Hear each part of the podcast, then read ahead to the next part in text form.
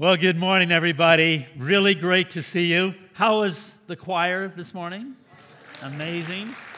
Uh, what a, uh, it was just great to be able to listen to them this morning. And, you know, I am so grateful to be able to be back here. I think I actually came and visited Utah about 12 years ago.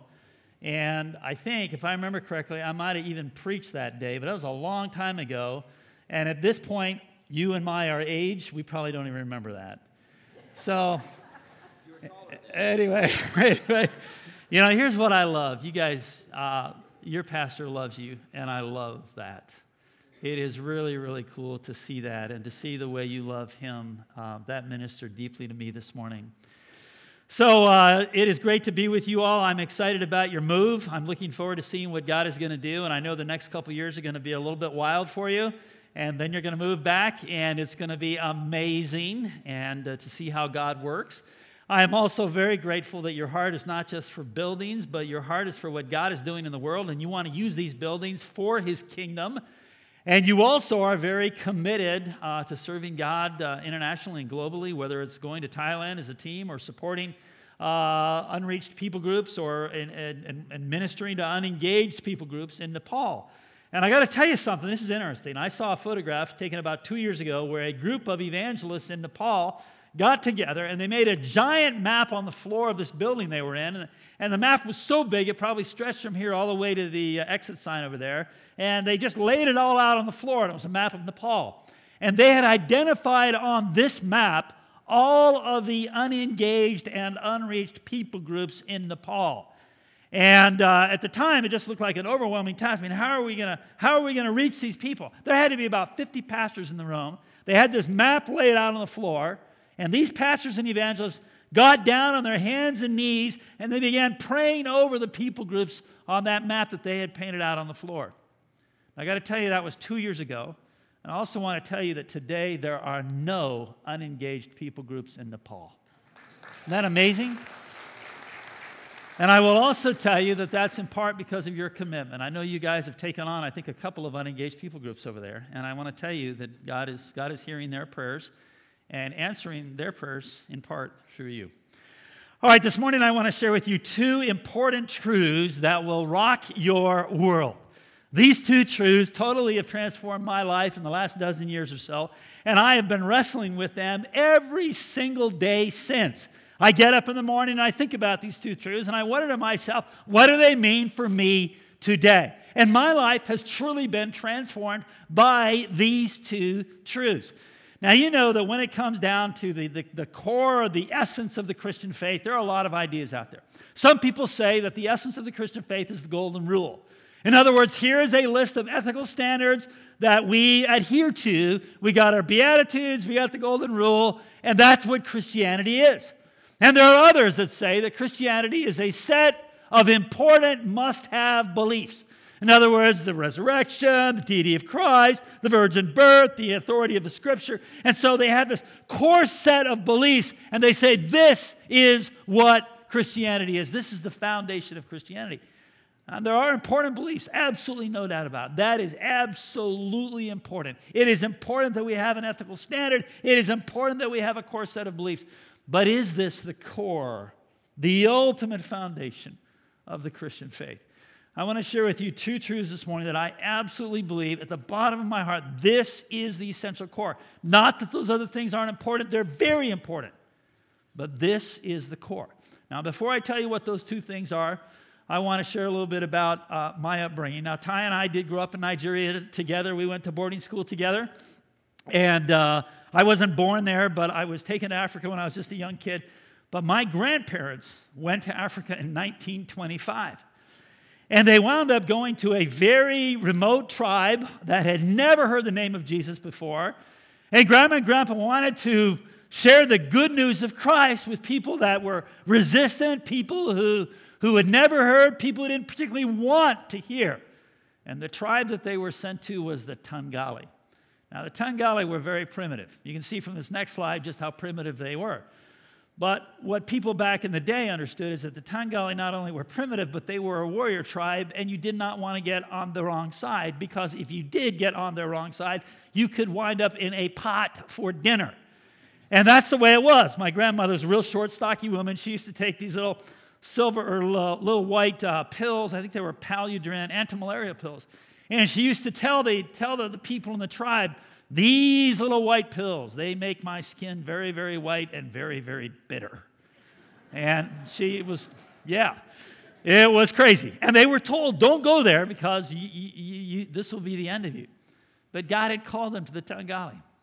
Now, the Tangali worshipped a whole pantheon of spirits, but there was one spirit that was the, the, big, the big spirit, the, the, the ultimate spirit, and it was the spirit called Tagma. And Tagma was in charge of the rain. And so every year when the rains came, it, it signified Tagma is happy with you. Now your plants will grow. Uh, everything will come back to life. You can grow your millet so you can have your millet beer. And, you know, you're, you're going to be, you, you can have water, and it's, it's all going to be good. And so everybody wanted to keep Tagma happy. And so they regularly did sacrifices to Tagma. They would do anything to keep the spirit of rain happy. Well, Grandpa built this mud hut.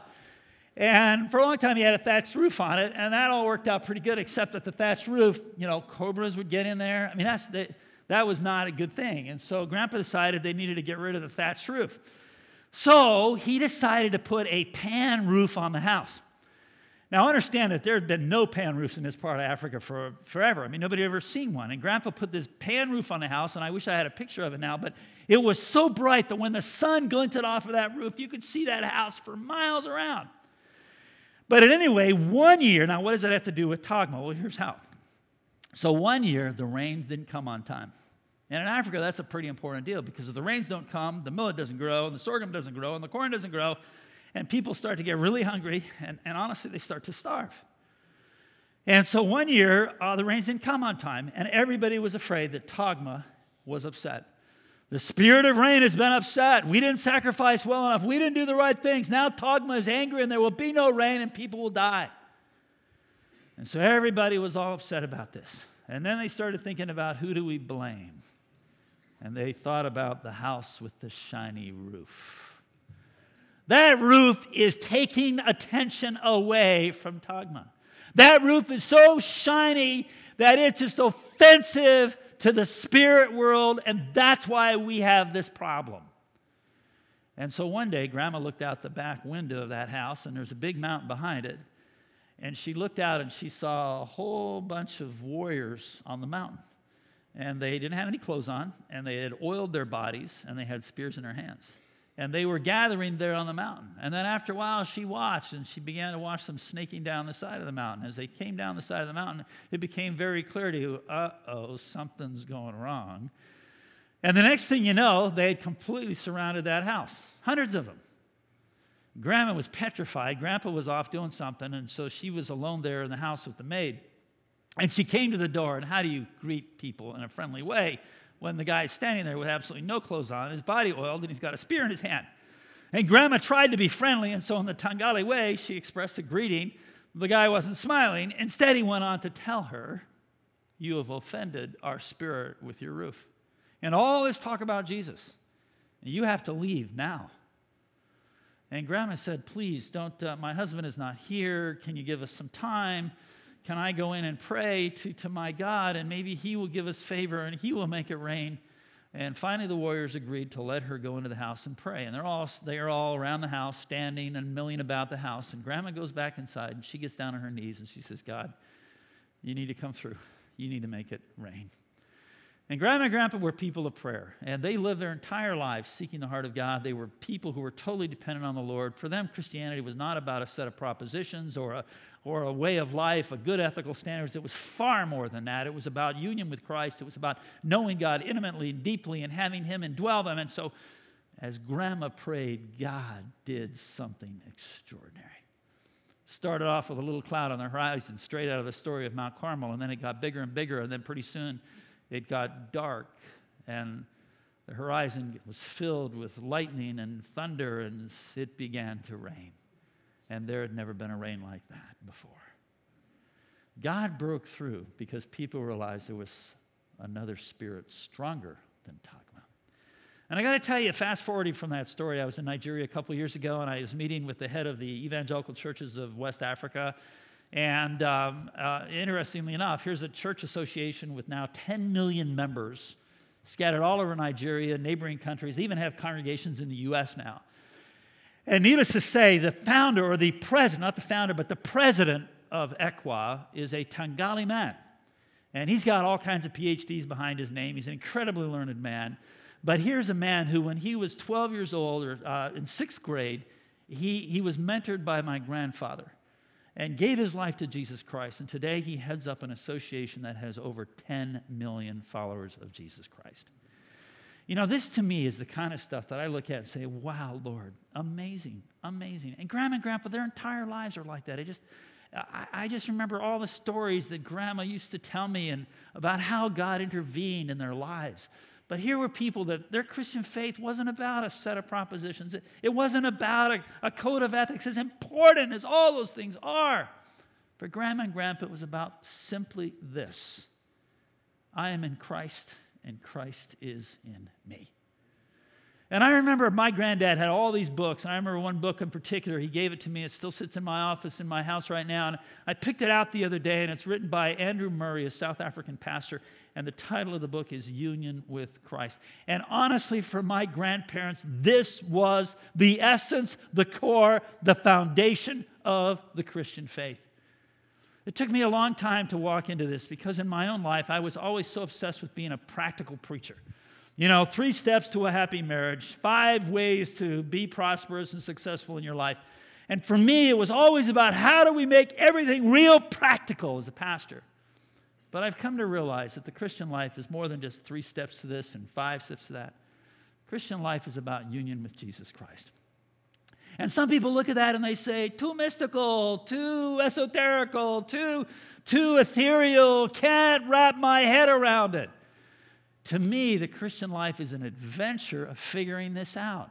And when you look at the scriptures and you realize all the verses that are there about this, it's amazing. Ephesians 2:10, where God's workmanship created in Christ Jesus unto good works God prepared in advance for us to do. All right? I think of Colossians chapter 3, verse 3, for you died and your real life is hidden with Christ in God. In fact, if you've got your Bible, turn to Colossians chapter 3 for a moment, because I want you to notice something else here. This is amazing because Colossians is just loaded with verses that talk about this very idea. So Colossians 3 3 says, You died to this life, your real life is hidden with Christ in God. But move your eyes further up, verse 20 of chapter 2 You have died with Christ, and He has set you free from the spiritual powers of this world. Moving further up, chapter 2, verse 10 So you also are complete through your union with Christ. It just goes on and on and on. In Christ, Christ in you, in Christ, Christ in you. 56 times Paul says, talks about being in Christ. This is the core of the Christian life. I'm going to give you real quick three simple applications that rise out of this, and there's a whole lot more. That's why I say is it is an adventure of a lifetime to figure this out. Because there's always new chapters, all right, to it. Number one, your identity. I want you to get this down. Who you are is who you are in Christ. Did you get that? Who you are is who you are in Christ. Now, if I were to ask you here, just randomly, what, who, who are you? What's the first thing that comes to your mind? Now, my guess is a lot of you, the first thing that comes to your mind is what you do. Well, I'm a teacher, I'm a doctor, I'm a lawyer, I'm a plumber, I'm, I, that's what I do. Was that who you are? And some of you might wrap it up in your accomplishments. You know, this is what I've accomplished. This is who I am. Is that who you are? Some of you might even define yourselves by who you are in relation to somebody else. Is that who you are? I want you to know that if you are a follower of Jesus Christ, your primary identity is who you are in Christ. It is not what you do, it is not who you know, it is not what you've accomplished. It's who you are in Christ. So if you want to figure out who you are in Christ, then you need to figure out how did Jesus view himself? And when you start going through the Gospels and you start trying to understand how did Jesus view himself, what was his sense of self identity, I'll tell you what it was. He was the Son of the Father, he was the beloved Son of the Father. Everything flowed out of that sense of the union with the Father. Everything flowed out of, I am the beloved one, I am the Son of the Father. And everything in his perspective of life flowed out of that sense of identity. The implications of this are absolutely huge. So I took my identity, like all of us do, from what I did. I was a megachurch pastor, okay?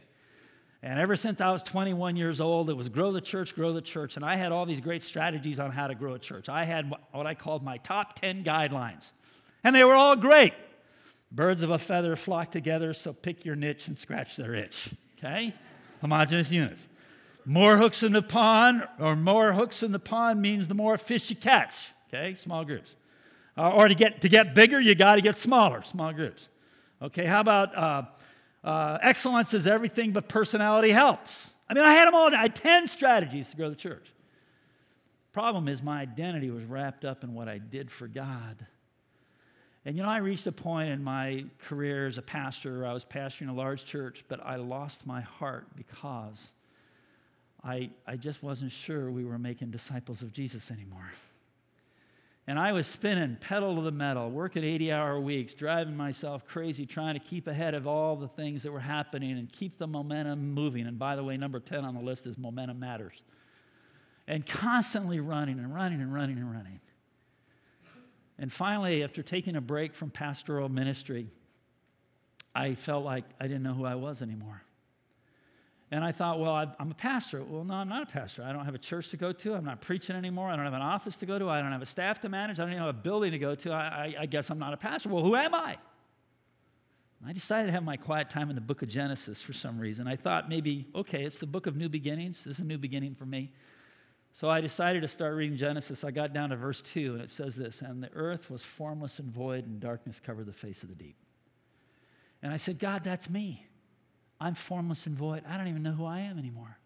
I had staked my identity on what I did and what I had accomplished, not on who I am in Christ. I didn't know who I was. I was formless and void, and darkness covered the face of the deep. Now, I love the rest of the verse because it says, And the Spirit of God was hovering over the waters, and God was preparing for something new. I went over to the New Testament, started looking at how Jesus saw himself, and I realized, whoa, he saw himself as the Son of the Father. What a great foundation to live your life. Now, some of you are women. You're a daughter of the Father, okay? You matter. You're in a beloved, you're the beloved of the Father. All right? And then, secondarily, when I looked at Jesus, not only was he constantly referring to himself as the Son of the Father, he referred to himself as being sent. And over and over again, he, he, he seems to possess this powerful notion of sentness. 41 times, Jesus talks about being sent. I wondered, okay, so I am a son and a sent one. What does that mean? Well, here's an illustration of that. Okay, so uh, I got a friend. I was in India and doing a pastor's conference, and about 50 pastors or so. And anyway, this guy that was doing it with me was uh, his name's Reggie, and Reggie has like four master's degrees from theological seminaries. He's one of the most articulate, learned people I've ever met in my life.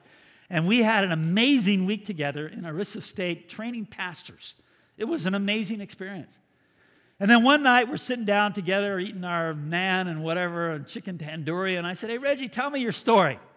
He said, You sure you want to hear it? And I said, Absolutely, I want to hear it. Why not? He said, Because it's unbelievable. I said, Well, tell it to me anyway. So here's Reggie's story. Reggie was born into a very wealthy family in India. His father was a Brahmin priest. He had a statue of Lord Krishna in his garden that was priceless. People would come from far and wide to, to collect the wisdom of this Brahmin priest and to worship at his altar. Well, it so happened that when Reggie was five years old, he got very, very ill, running a very high fever. And one night his mother put him to bed, just worried about him, wondering, is my son going to be okay? And she got up very early in the morning, went into Reggie's room to check up on him, and she could not wake Reggie up. And Reggie's body was cold and there was no pulse and she realized that her son had died. I told you the story was unbelievable. Well, she didn't know what to do, and so she, she obviously went and got her husband. They did everything they could to try to restore him, you know, pumping on his chest, breathing in his mouth. Nothing was working. And finally, in despair, they gave up. Their son had died. So the morning broke, the sun came up, they started calling their friends and family, and people started gathering in the courtyard, and they were wailing and they were mourning, and everybody was troubled. And meanwhile, Reggie's dad and mom were just grieving deeply, and they began to prepare the body of Reggie for burial by just washing his body, weeping and crying and pouring their, their, their emotions out. It was a dreadful moment. But while all this was happening, something else was happening on the opposite side of town. There was a Dalit woman. A Dalit is an untouchable.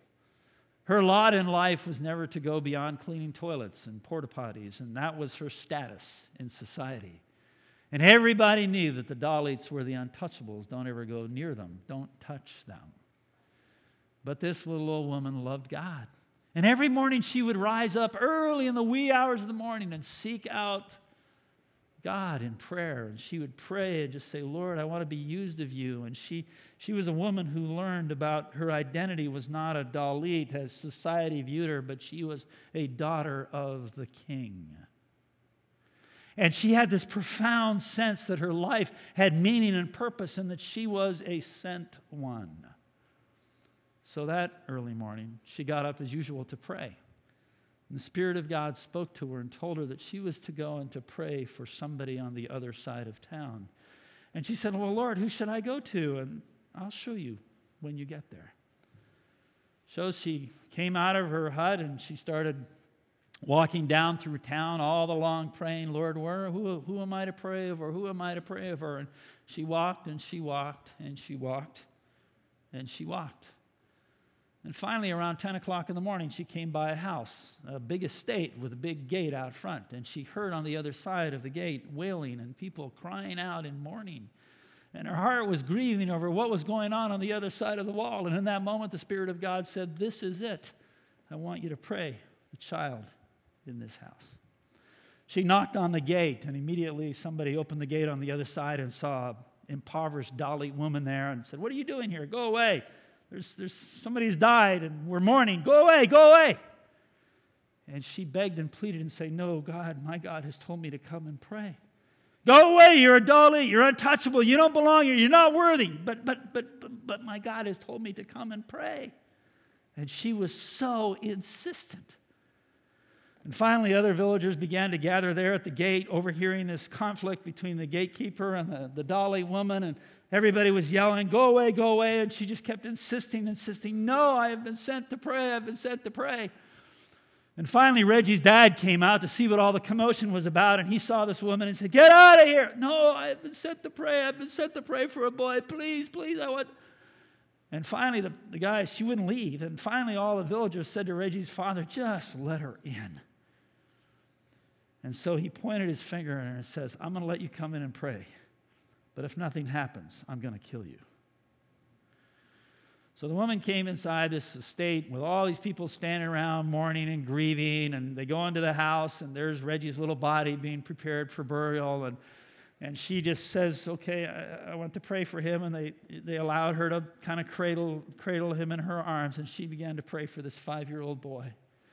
God, bring him to life. God, bring him to life. And she poured her heart out to the Lord, and nothing happened. Five minutes, 10 minutes, 15 minutes. By then, I would have quit, except that, of course, she knew, I will kill you. Don't quit. And she kept praying and praying and praying. And then she started to cry, and the tears were rolling down her face, and they were falling on Reggie's body. And she prayed for 45 minutes until her tears, her tears were bathing his, her his body. And then all of a sudden, the water flow changed directions, and Reggie peed in her eye.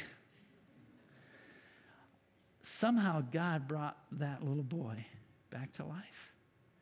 Reggie's dad was blown away. He immediately fell to his knees and gave his life to Jesus Christ. Six other members of the family all fell to their knees, gave their lives to Jesus Christ. Reggie's father took a sledgehammer, quickly raced out in the garden to the, the statue of Lord Krishna and hammered the thing to pieces.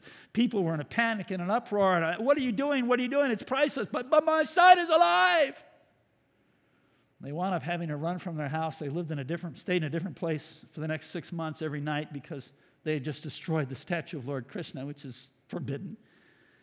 But God brought that little boy back to life. And as Reggie told me this story, I'm sitting there saying, Reggie, I don't, I don't understand. This This is crazy. And he said, I know it is. That's why I didn't tell you earlier. You wouldn't believe it. You know, when I look at that story, the thing that hits me is that woman. Because here's a woman that society said, You're nothing. You're just a Dalit. You're untouchable. You don't matter. Your life is worth less than a cow. But she saw herself, No, I'm a daughter of the king. She saw herself, I have purpose. I have value. I am a sent one. See how it comes together? When you understand your identity, it doesn't matter what culture and society tells you, you understand I am a son, a beloved son of the Father, and I live out of the overflow of that union with Christ. That's an amazing thing. And to live your life with a constant awareness that I am sent, my life has meaning, my life has purpose. So here's the next thing I want to tell you. Number two, and I'm going to rip through this really fast. I'm, I'm coming, bro. Number two, I want you to know that your mission in life is the same as Jesus. You know what his mission was? To give his life that others might have life. You know, what would it look like to live your life out of that constant awareness? The purpose of my life is to give myself away for others that they might have life. No matter what age you are, no matter how young you are, no matter how old you are, your purpose is the same as that of Christ. You are inseparably intertwined with Him. Your life is tied together with His life, and the purpose of His life is to give His life that others might have life. And what does it look like for you to live that mission in your life? Let me tell you one more thing here. And again, you got it's up to you to unpack all this because it is way the implications are so huge. But the last thing is this. I want to talk about your potential. I hear so many Christians kind of like, oh, my life, it just is just, I just, I'm a failure. I can't succeed at anything. I keep falling into sin over and over again. What does it look like for you to tap into the potential of Christ in you? Do you realize you have, the, you have the power of the resurrected Christ in you? Paul prayed that you would understand the implications of that. Nothing can hold you back. Nothing. You have Christ in you, the hope of glory. The powers of darkness can't hold you back. Close with one more quick story. I was in Malawi, took a bunch of young guys over there to disciple them in missions, and we heard there was a big problem with AIDS. We knew there was. And I wanted these guys to figure out okay, what can we do as a church? And so we went over there to do a reconnaissance trip to look at the big five of poverty, ignorance, disease, corruption, and darkness, and to see if we could do something. And we wound up in this village way in the middle of nowhere. We heard that the, all the men had died in the village except for one old man, and, and that was it. And everybody else had died. And so uh, we decided to load up a pickup truck with rice. So we drove out to this village and we pulled out these big, giant 500 pound sacks of rice or 100 pound sacks of rice. And we had a big metal scoop and we're scooping the rice out. And the guys were working real fast because there were about 50 women there with bags or whatever they could bring to get rice. And so they're scooping it out, and bits of rice are flying over the edge. And this young girl, probably 15 years old or so, she's down in the dirt cleaning off individual pieces of rice and putting them in a fold of her, of her dress. My heart broke for her, so I got down in the dirt with her, and I'm just down there picking up individual pieces of rice, cleaning it off, and putting it in the fold of her dress. And after all the rice had been distributed, she had quite a little, quite a little bit of collection of rice there, but all the women had their rice, about 50 of them, and the old man with his thick glasses sitting back there watching the whole thing. And then I got up and preached. And after I preached, I thought, okay, it was, you know, good message. I preached on the bread of life, you know, gluten free alternative, whatever. And then I prayed.